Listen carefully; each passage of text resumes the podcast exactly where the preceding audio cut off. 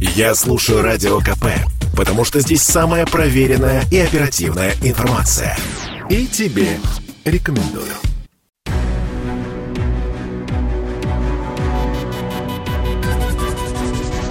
Антиковид. Проект радио «Комсомольская правда» о коронавирусе и вакцинации.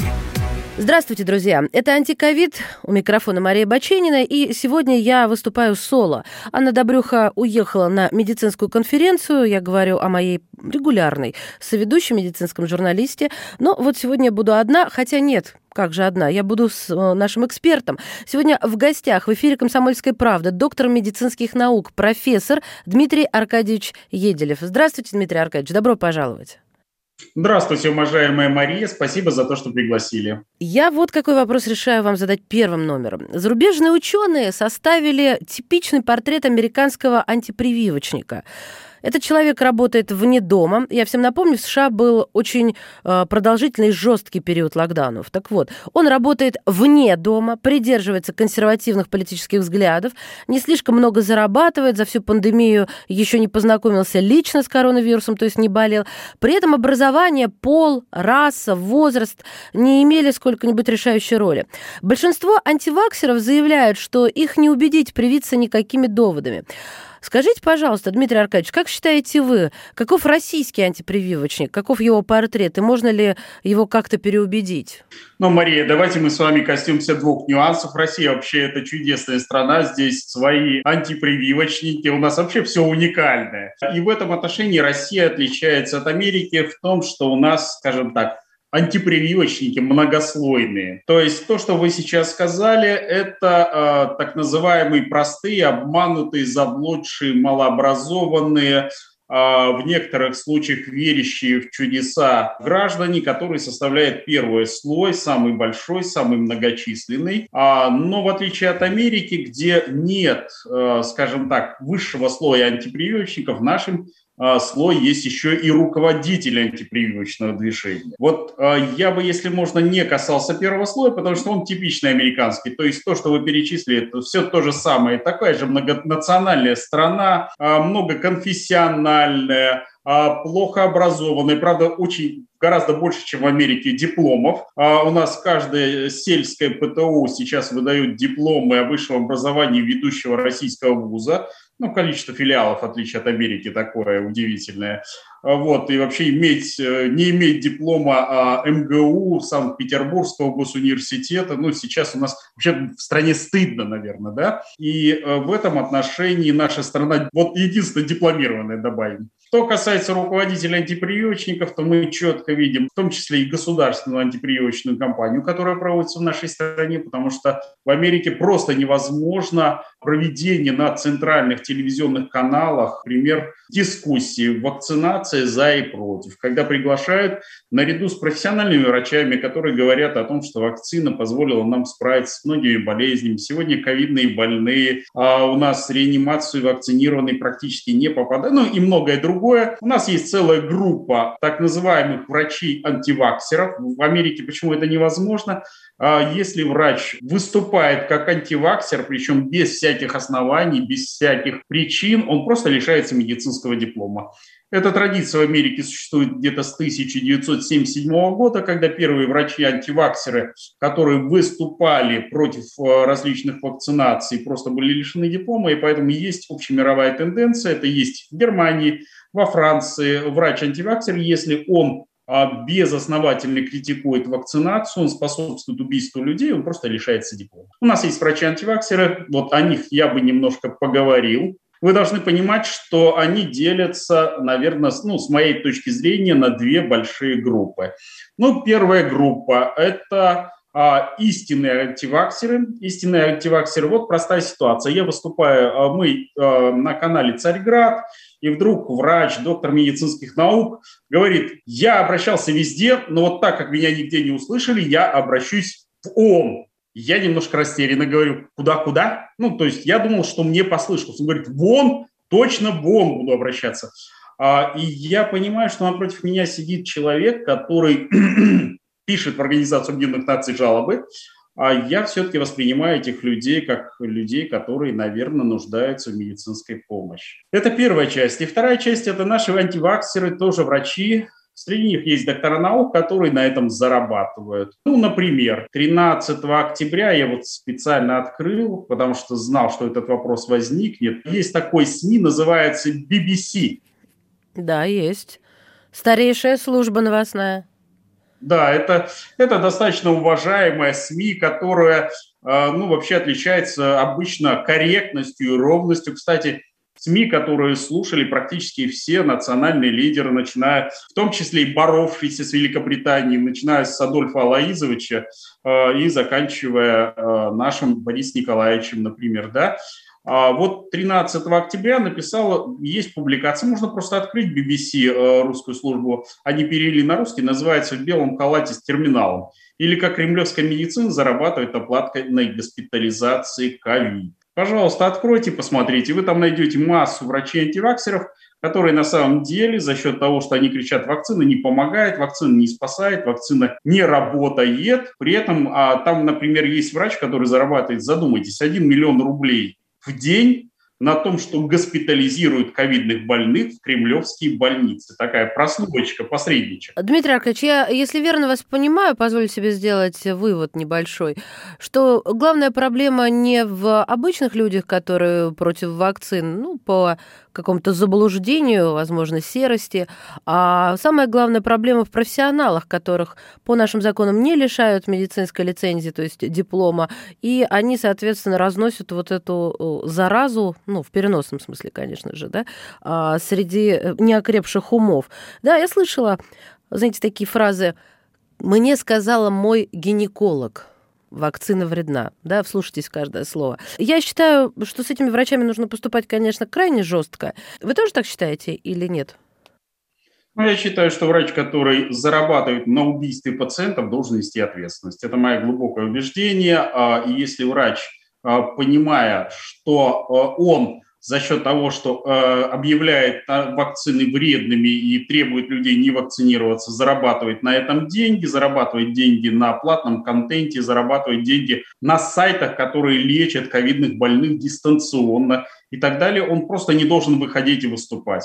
Он на ковиде зарабатывает. Ковид – это корм, и он воспринимает своих пациентов, которые верят в то, что он говорит – потому что он уважаемый человек, доктор медицинских наук, профессор, он их воспринимает просто кормовым стадом, знаете, таких, да, то есть, которых он откармливает. Ну, совести нет, мы говорим Это так правда. простые люди, нет совести. А вот как вы считаете, почему наши люди, а, те, которые, возможно, даже и являются противниками вакцинации, отправляются а, в Черногорию, в Хорватию, ну, в общем, там балканские страны, да, они отправляются туда, чтобы поставить себя на компонентную а, вакцину, которая произведена, которая не в нашей стране. Это что, принцип какой-то веры тамошним я всегда верю, заграничные джинсы всегда лучше советских, ну да, русских, российских. Да, вот в чем в чем тут секрет, как вы считаете? Да, Мария, мы слишком долго убеждали наше население, что мы не способны произвести ничего, что-нибудь толкового, мы не можем пошить джинсы, мы не можем сделать хорошую куртку, мы не производим мобильные телефоны, мы не производим хорошее медицинское оборудование. И вот знаете, когда э, все плохо вокруг, извиняюсь за то, что скажу, но попробуйте найти э, русский чайник, обычный для дома, чтобы вскипятить водичку. Ну, вы его не найдете. Русскую плиту, чтобы сварить себе э, например, щи русские, натуральные, да, а мультиварку русскую. Вы их просто не найдете, и поэтому, когда говорят, что русская вакцина самая лучшая, они говорят, ха, вы, вы тут нам кипятильник сделать не можете, а про вакцину высокотехнологическое, а биотехнологическое изделие вы нам тут сказки рассказываете. Ага, заливайте. Привычки. Тогда что же будет с лекарством против ковида, о которых э, мы вообще о лекарствах не устаем спрашивать э, еженедельно в этой программе? И вот сегодня а, очередной этап сертификации, очередной этап э, испытаний, МИР-19, это лекарство, вот э, оно тоже будет пылиться на полках? А, или как, как, какова, какова судьба этого препарата, как вы думаете? Уважаемая Мария, каждые полтора-два месяца мы а, находим новое лекарство, особенно в нашей стране. Мы то ингаверины находим, то орбидолами пытаемся народ лечить, то гидроксихлорохин народу заталкиваем в качестве лекарственного препарата уникального. К сожалению, лекарства нет, и я думаю, что в ближайшее время не будет. Во всяком случае, сегодня я не видел ни одной внятной публикации или ни одного внятного научного исследования, свидетельствующего о том, что мы нашли лекарство.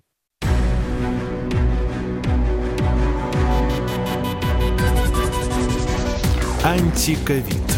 Проект радио «Комсомольская правда» о коронавирусе и вакцинации. А в чем проблема? Вакцины изобретают, назальная, а, соответственно, внутримышечная и так далее. Огромное количество их уже существует. Ну, не то чтобы, наверное, огромное, но тем не менее много вакцин существует. А вот с лекарством как-то все стопорится. Друзья мои, продолжим беседу. У нас в гостях доктор медицинских наук, профессор Дмитрий Аркадьевич Еделев. Так, сделали первую часть. Сейчас я сброшу время.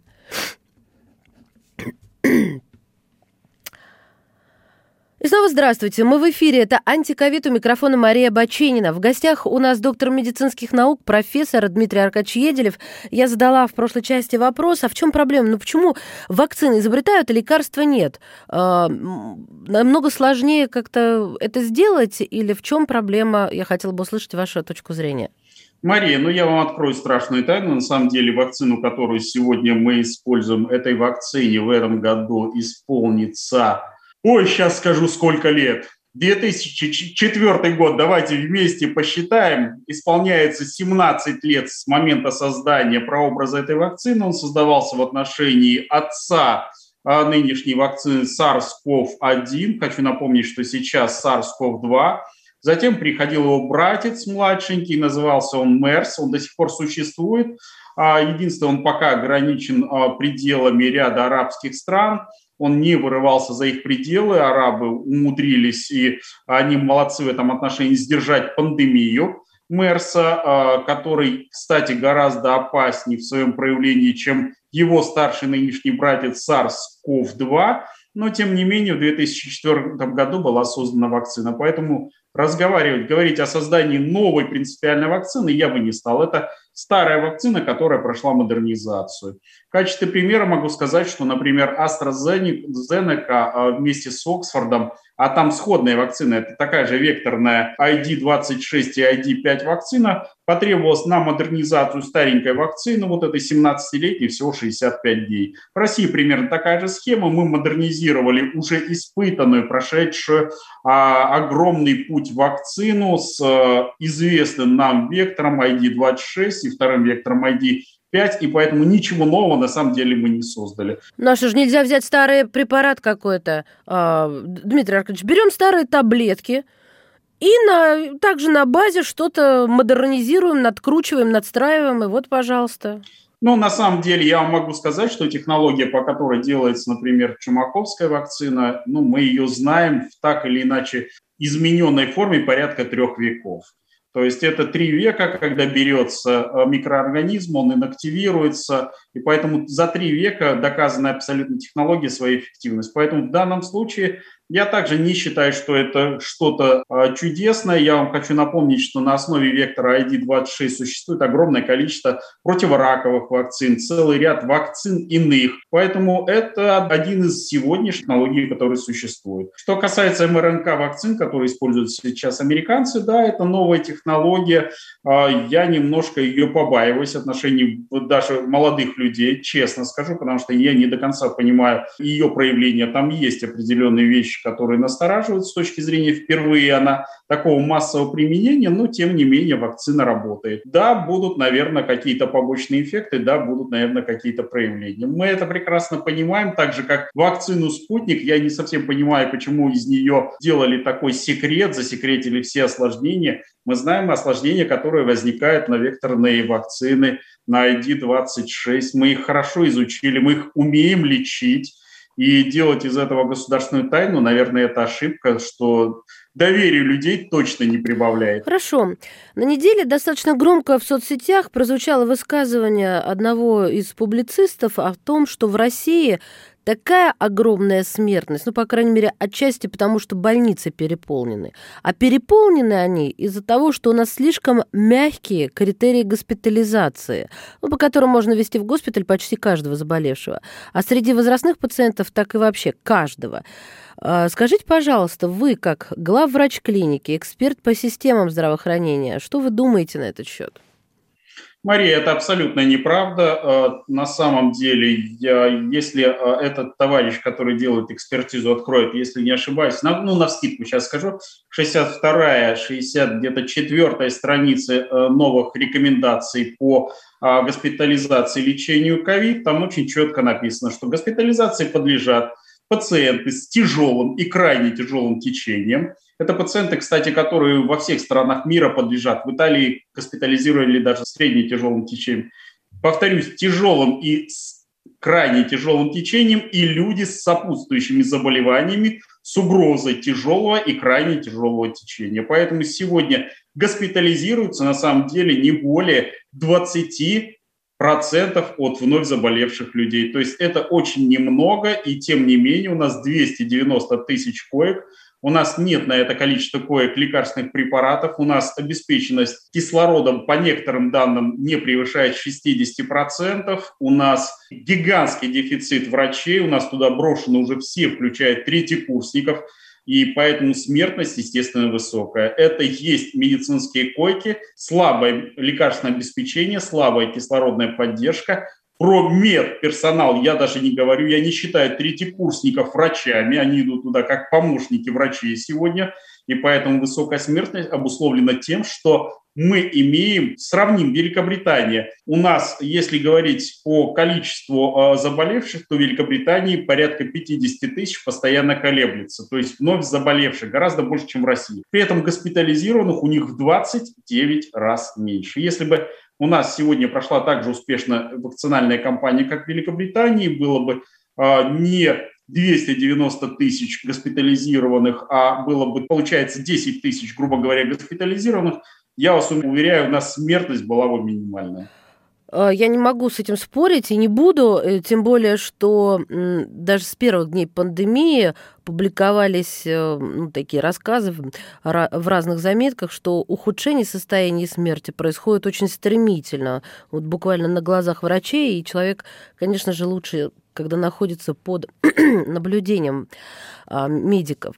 Теперь про то, что шумит уже, гремит, какой шумит Вторые сутки. Александр Гинзбург, руководитель Центра имени Гамалеи, глава разработчиков, вакцины «Спутник Ви», он заявил, что для гарантированной защиты от коронавируса, ну, по крайней мере, речь о дельта-штамме, необходимо, чтобы у человека в крови уровень антител был не ниже, чем 300 БАУ, да, международной единицы, а лучше 500.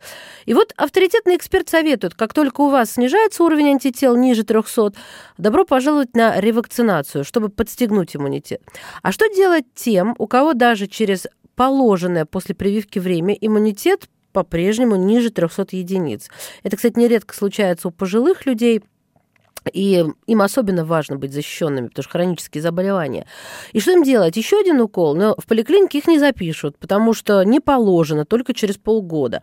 И вот еще сюда же реальный случай. После перенесенного ковида, а затем а, после вакцинации, спустя 8 месяцев после болезни, да, антител оказалось больше, чем пять с половиной тысяч БАУ. Можно вообще, получается, ничего не бояться. Поэтому я очень прошу вас э, попробовать навести как-то порядок в наших головах в связи вот с этим заявлением. Ну, я хотел бы напомнить вам заявление этого же товарища о том, что, кстати, он не является врачом. Но если кто-то не знает, то белый халат – это не всегда белый врач, это может быть обычный химик-лаборант, это может быть биолог, это может быть э, даже строитель космической ракеты. Поэтому белый халат – это не всегда врачи. Это первая часть. Вторая часть, я хотел бы напомнить о таких же заявлениях, которые будоражили общество, если вы поднимете, что вакцина э, от ковида полностью 100% предохраняет от ковида. Когда начали биологи некоторые это заявлять, я, честно говоря, чуть не упал со стула, и у меня даже возникали споры, в том числе и в эфире, когда мне а, ведущий одного известного канала говорит, ну вот, он же был здесь, он сказал, что если я привился, я пошел первым, привился экспериментальной вакциной, то я могу вообще не заболеть, без маски ходить. Я ему пытаюсь объяснить. Я говорю, вы знаете, к сожалению, в медицине есть немножко другой подход. И коронавирус – это особый вирус. И прививка – это не означает, что вы не заболеете. Но меня не слышали. Затем э, этот же товарищ начал рассказывать о том, что да, э, прививка «Спутник Ви», посмотрите, это есть в интернете, это пожизненная прививка, и свои антитела можно завещать потомкам. Мы опять, медицинское сообщество тихо навзничь упало – упала, потому что ну, мы же знаем, что векторная вакцина пожизненного иммунитета не дает. Это абсолютно безграмотное заявление. Затем было сказано, нет, спутник Ви будет работать примерно два года. И опять народ в раздрае. Народ же помнит про то, что пожизненный иммунитет, маски носить не надо. Это тоже заявление некоторых товарищей, академиков наших. Будем ходить без масок. Затем а, народу говорят, ну, два нет, наверное, год. А теперь, говорят, полгода. Третье заявление, а вот у вас 300, 500. Ну, ребят, ну давайте наведем порядок а, в а, высказываниях людей, которые некомпетентны. Давайте оставим все-таки поляну врачам. Это первое. Второе, есть очень четкие критерии ВОЗ. Я рекомендую некоторым российским академикам просто прочитать. Я понимаю, что никто из них не знает английский язык, о других языках мы не говорим. Ну, может быть, матерно еще чуть-чуть понимает, как академики. Дмитрий Аркадьевич, пока вы на статью не наговорили, я вас прерву, мы начнем с этой цифры следующую часть. Дмитрий Аркадьевич Еделев, доктор медицинских наук, профессор в эфире «Комсомольской правды». Это спорт не прикрытый и не скучный. Спорт, в котором есть жизнь. Спорт, который говорит с тобой как друг. Разный, всесторонний, всеобъемлющий. Новый портал о спорте – sportkp.ru О спорте, как о жизни –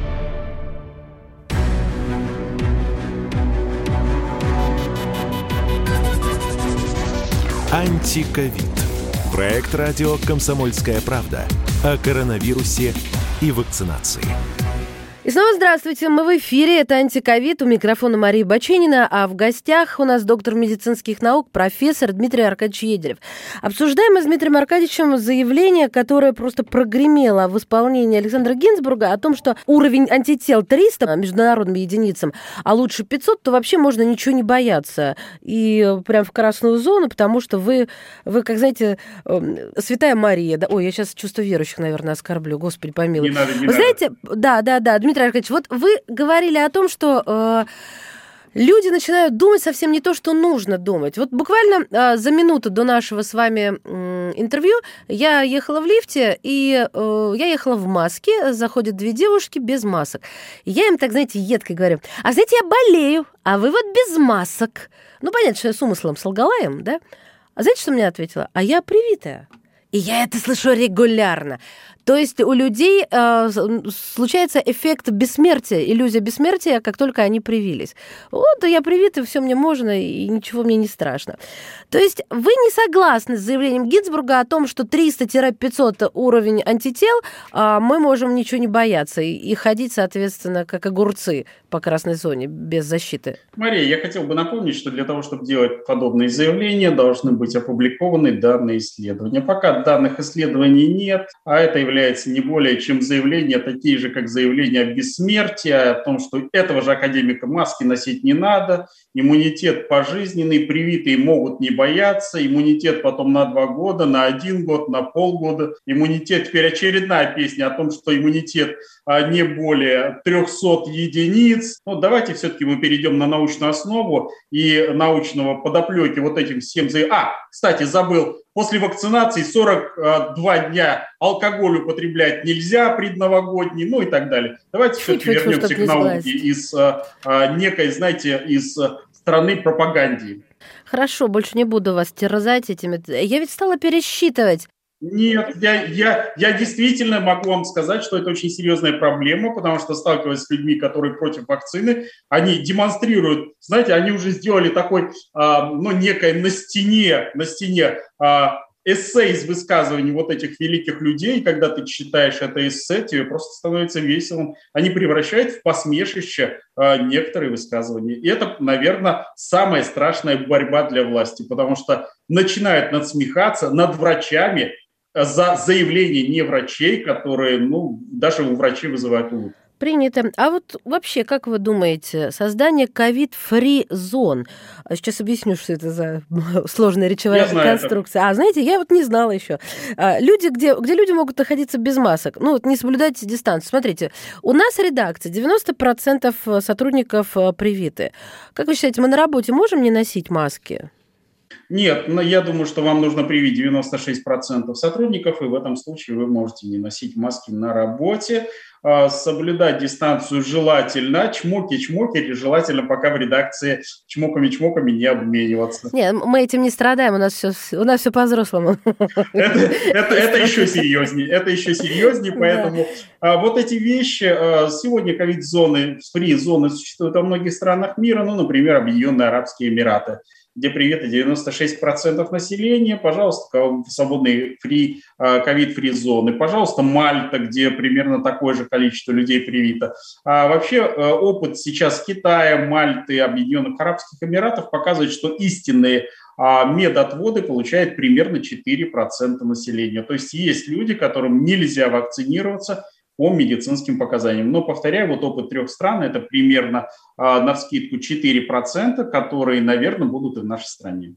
Ну вот я думаю, сейчас вовремя задать вот какой вопрос. А, вирусолог, член-корреспондент РАН Петр Чумаков нашумел буквально накануне. Он выступил за принудительную вакцинацию от короны, заявил об этом в эфире государственной а, радиостанции, сказал, это не очень популярно, но я считаю, что должна быть принудительная вакцинация во имя этих людей, которые сейчас сопротивляются, потому что потом они будут благодарить. Скажите мне, пожалуйста, Дмитрий Аркадьевич, как вы считаете, это то, к чему мы рано или поздно придем? Я имею в виду вот после тех примеров, которые вы привели, да, стран, и на другой чаше весов Россия. А, и если отношение к вакцинам в нашей стране не изменится, нас спасет принудительная вакцинация или это нельзя эту черту переступать? Ну, Мария, мы с вами понимаем, что целый ряд э, стран мира пошли по пути принудительной вакцинации. Я думаю, что это наш будущий путь. Мы в конечном итоге, закончив играть демократию, мы приступим к принудительной вакцинации от COVID-19. Другого варианта сегодня нет не предполагается, не предвидится. Во всяком случае, лекарства нет. Точнее, кроме вакцины, сегодня лекарства нет. Вакцина у нас как профилактика шикарно работает, вакцина работает как предотвращение тяжелого э, течения ковида в большинстве случаев. Вакцина существенно снижает вирусную нагрузку, вакцина существенно снижает выделение вируса в окружающую среду примерно в три раза. Вакцина существенно снижает смертность, на скидку примерно в 8 раз. Поэтому сегодня кроме вакцины другого нет. Это первое. Второе, если мы не приступим к элементам принудительной вакцинации, принудительной вакцинации мы потеряем, ну, на вскидку примерно 20% населения. Если мы готовы потерять 28 миллионов человек, то мы не будем приступать к принудительной вакцинации. Ну, вот все должны понимать, что цена вопроса примерно на вскидку, ну, это я говорю как медицинский работник, как врач – понимая, что примерно 20% населения мы в течение нескольких лет потеряем. Если мы готовы э, потерять 28 миллионов человек, то мы не будем приступать к принудительной вакцинации. Но сейчас э, начнется детская вакцинация. И вот здесь, я думаю, сыр-бор, то, о чем мы сейчас с вами поговорили, покажется цветочками, покажется каким-то детским лепетом, игрой в кукол, а, что сейчас поднимется с детской вакцинации. При том, что дети сейчас, э, и это реально являются переносчиками короны от детей к взрослым, от взрослых к детям. Ну, то есть, ну, это правда жизни, она такова. С другой стороны, если люди готовы заплатить деньги, поехать за рубеж, лишь бы, лишь бы привиться, ну, кто-то говорит просто потому, что однокомпонентная вакцина, не надо, у нас тоже есть однокомпонентная и так далее, и так далее. Вот, а здесь тоже считаете вы, что с детской должно быть обязательно? Или как нужно, на ваш взгляд, организовать детскую вакцинацию, чтобы мы ее не проиграли?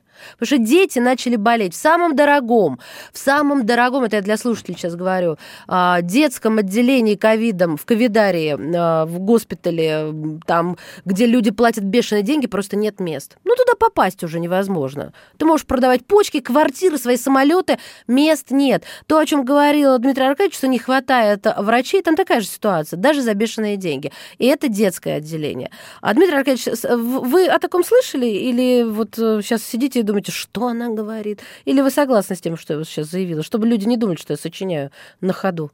Нет, Мария, я это знаю, я прекрасно знаю другую ситуацию. Если в детское отделение можно хоть за какие-то деньги людей, детей устроить, то сегодня в реанимацию вы ни за какие деньги своего ребенка не устроить. Если вы единственный не Абрамович, не можете купить себе реанимацию. Поэтому Всю больницу, сегодня да. детские отделения – это э, фильм ужасов, и э, некоторым родителям стоило бы э, просто с экскурсией антиковидником сходить в детское отделение. Я вам могу сказать, это вот представьте ситуацию грудничок, которому нет года жизни который лежит весь синенький, открывает ротик для того, чтобы вздохнуть. Он не может вздохнуть, потому что у него сгорели легкие. А после этого шесть отделений таких находится у нас э, в детском хирургическом а, центре в Иркутске, сейчас переориентированного на ковид, прекращена полностью медицинская помощь детям, детям-грудничкам, потому что места заняты ковидными грудничками. И э, главный врач больницы выходит и говорит, умрите, пожалуйста, взрослые, те, кто не привились, не убивайте ваших детей. На него устраивается травля. Он действительно в шоке. Человек ну вот представьте, пройти шесть отделений умирающих детей, грудничков.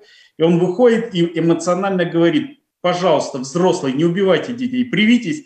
Если вы не привились, умрите, но детей своих оставьте в покое. На него кидаются все, вся страна кидается на доктора медицинских наук, профессора, большого умничку, один из величайших хирургов детских в нашей стране, даже министр идет и извиняется. Вот для меня это полное падение нравов, полное падение а, человечности, человеческих чувств. Это первая часть. Вторая часть, я не вижу, вы знаете, какая интересная ситуация. Вот я не вижу этих антиковидников в ковидных госпиталях. 190 тысяч э, коек. Мы понимаем, что мы не оказываем медицинскую помощь нужного качества. Все очень просто. Вот представьте, что человек с сатурацией ниже 92, он возбужденный, он дезориентирован в пространстве, он срывает с себя кислород, то, о чем вы говорите. Почему они мгновенно уходят? Он просто отключает кислород, потому что он не понимает, что происходит. Нам нужен медицинский работник или не медицинский, который просто вовремя ему оденет опять кислородную маску, которую он сорвал. Если это быстро не сделать, то он у нас умирает. Где эти антиковидники? Пожалуйста, приходите к нам, мы будем рады. Мы вам найдем место работы а, в ковидных госпиталях. Да, на самом деле, как э, раньше вот ссорились из-за политики, теперь, конечно же, ну, меня задевает, когда кто-то говорит э, о тех, кто привиты, меченые. Я даже не могу оставить это э, в сторонке и пройти мимо. Я прямо, у меня шерсть дыбором встает. Так, я сейчас буквально на минутку прерву вас, и мы вернемся вновь в эфир в следующей части программы «Антиковид». Доктор медицинских наук, профессор Дмитрий Аркадьевич Едель сегодня в эфире «Комсомольской правды». Я слушаю Радио КП, потому что здесь самые оперативные новости. И тебе рекомендую.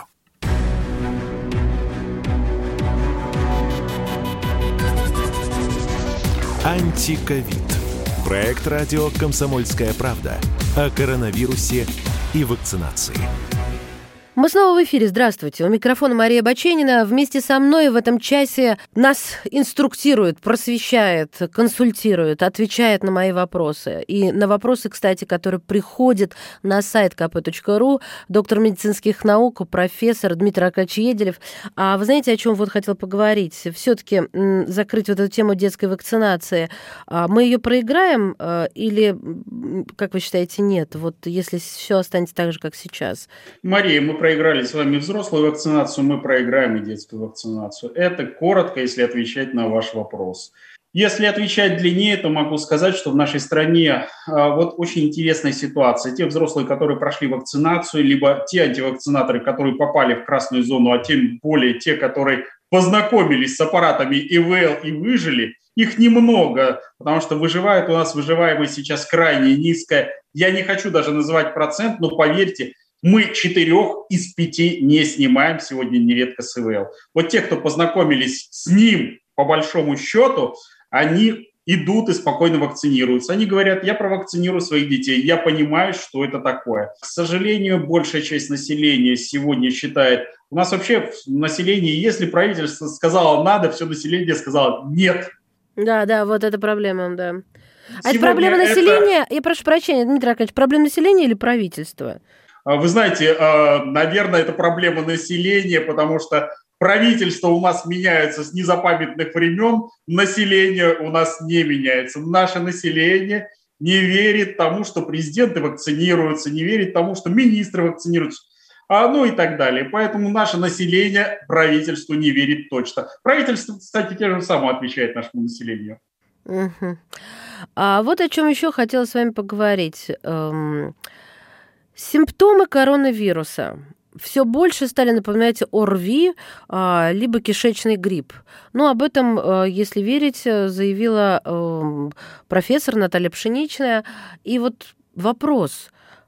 То есть чуть сопли сразу на тест? К сожалению, я должен сказать, что чуть сопли сразу на тест. Я на днях смотрел э, пациентку, которую никогда бы, вот честно скажу, клянусь, никогда не, бы не поставил коронавирус – классический длительный а, ринит. А, это называется еще в народе сопли пузырями на протяжении второй недели уже никаких других проявлений. Температурка, ну, небольшая, до 37,0. Ставят классический ОРВИ, длительная протяженность, не происходит выздоровление, смотрим и на всякий случай, повторюсь, на всякий случай, понимая, что такой длительности ОРВИ не может быть, э, делаем тест, тест положительный. А, поэтому сегодня у нас все больше и больше пациентов с а, так называемой ОРВИ-версиями ковида. Это будет нарастать, если в первые волны мы не видели а, таких форм. Кишечную мы видели, кстати, с первой волны, и особенно сейчас а, сильное кишечное проявление, две формы кишечной и мозговая форма у детей, а, то для взрослых сейчас это становится нормой. Э, вирус начинает прятаться под э, менее опасные болезни, но при этом смертность его не уменьшается, то есть он начинает мимикрировать. Это нормальная ситуация, когда вируса слишком много в окружающей среде, а, и у невакцинированных, когда а, организм слабее борется, вирус а, может переходить в любые формы. То есть думать о том, что это он ослабевает, ошибочно. Это значит, что он просто шифруется, но смертность э, его не падает ни на единицу. Мы не видим падения смертности, мы не видим и радикального роста смертности, он по смертности завис. Это очень мудрое решение вируса, потому что если он будет вызывать большую летальность, то он быстрее будет уходить из окружающей среды. Он нашел ту равновесную, то равновесное состояние, когда он и не уходит, и не возвращается.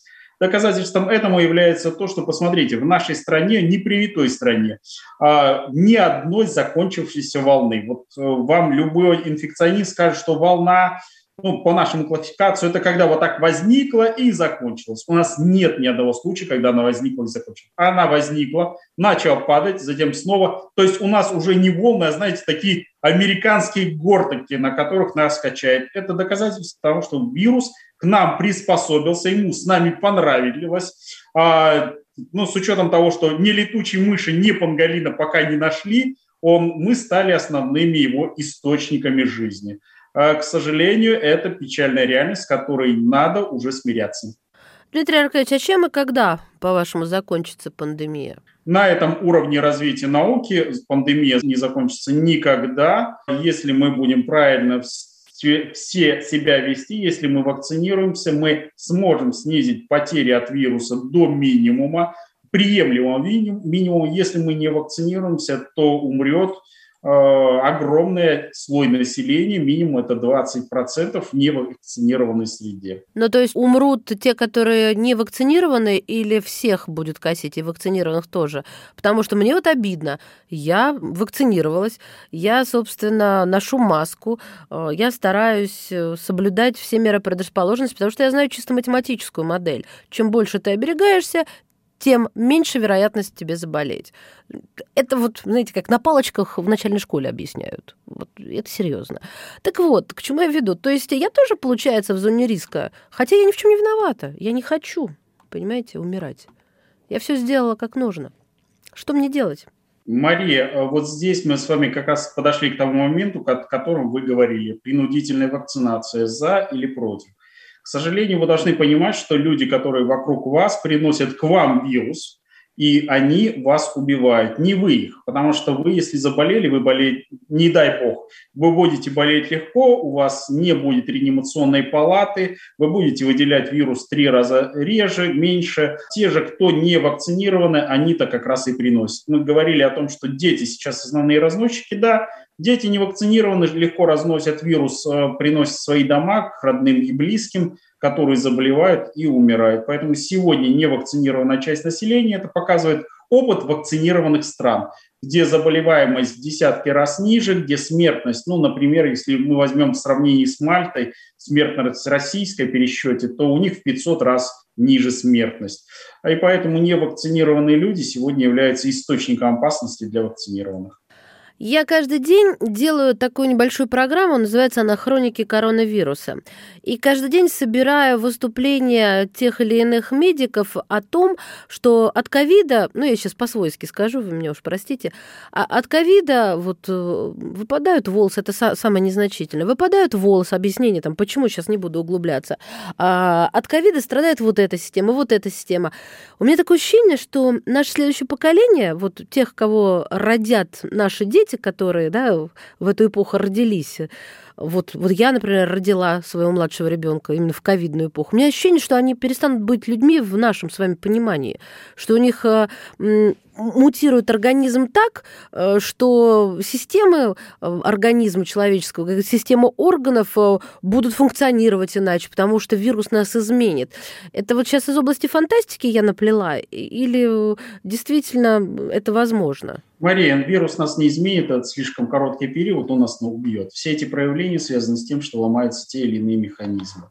И поэтому сегодня у нас э, мы гораздо больше, у нас гораздо больше клеток, у нас гораздо больше генетического материала, мы изменяться так быстро, как меняется вирус, не можем. Ну тогда другое, получается, мы умрем тогда. То есть либо мы подстроимся, либо мы помрем. Тут серединки нет, мы не можем э, жить и болеть с этим вирусом в организме.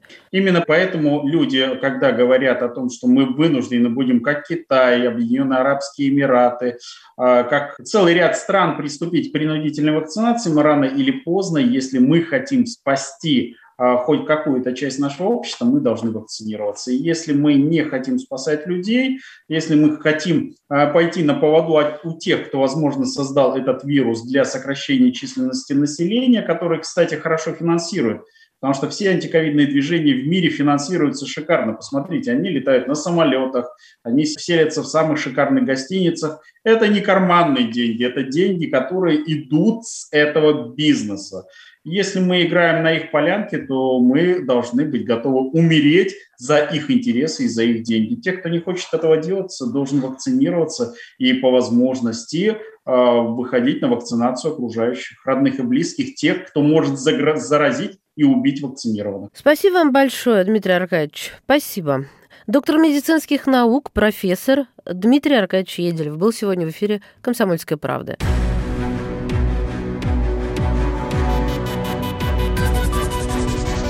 Антиковид.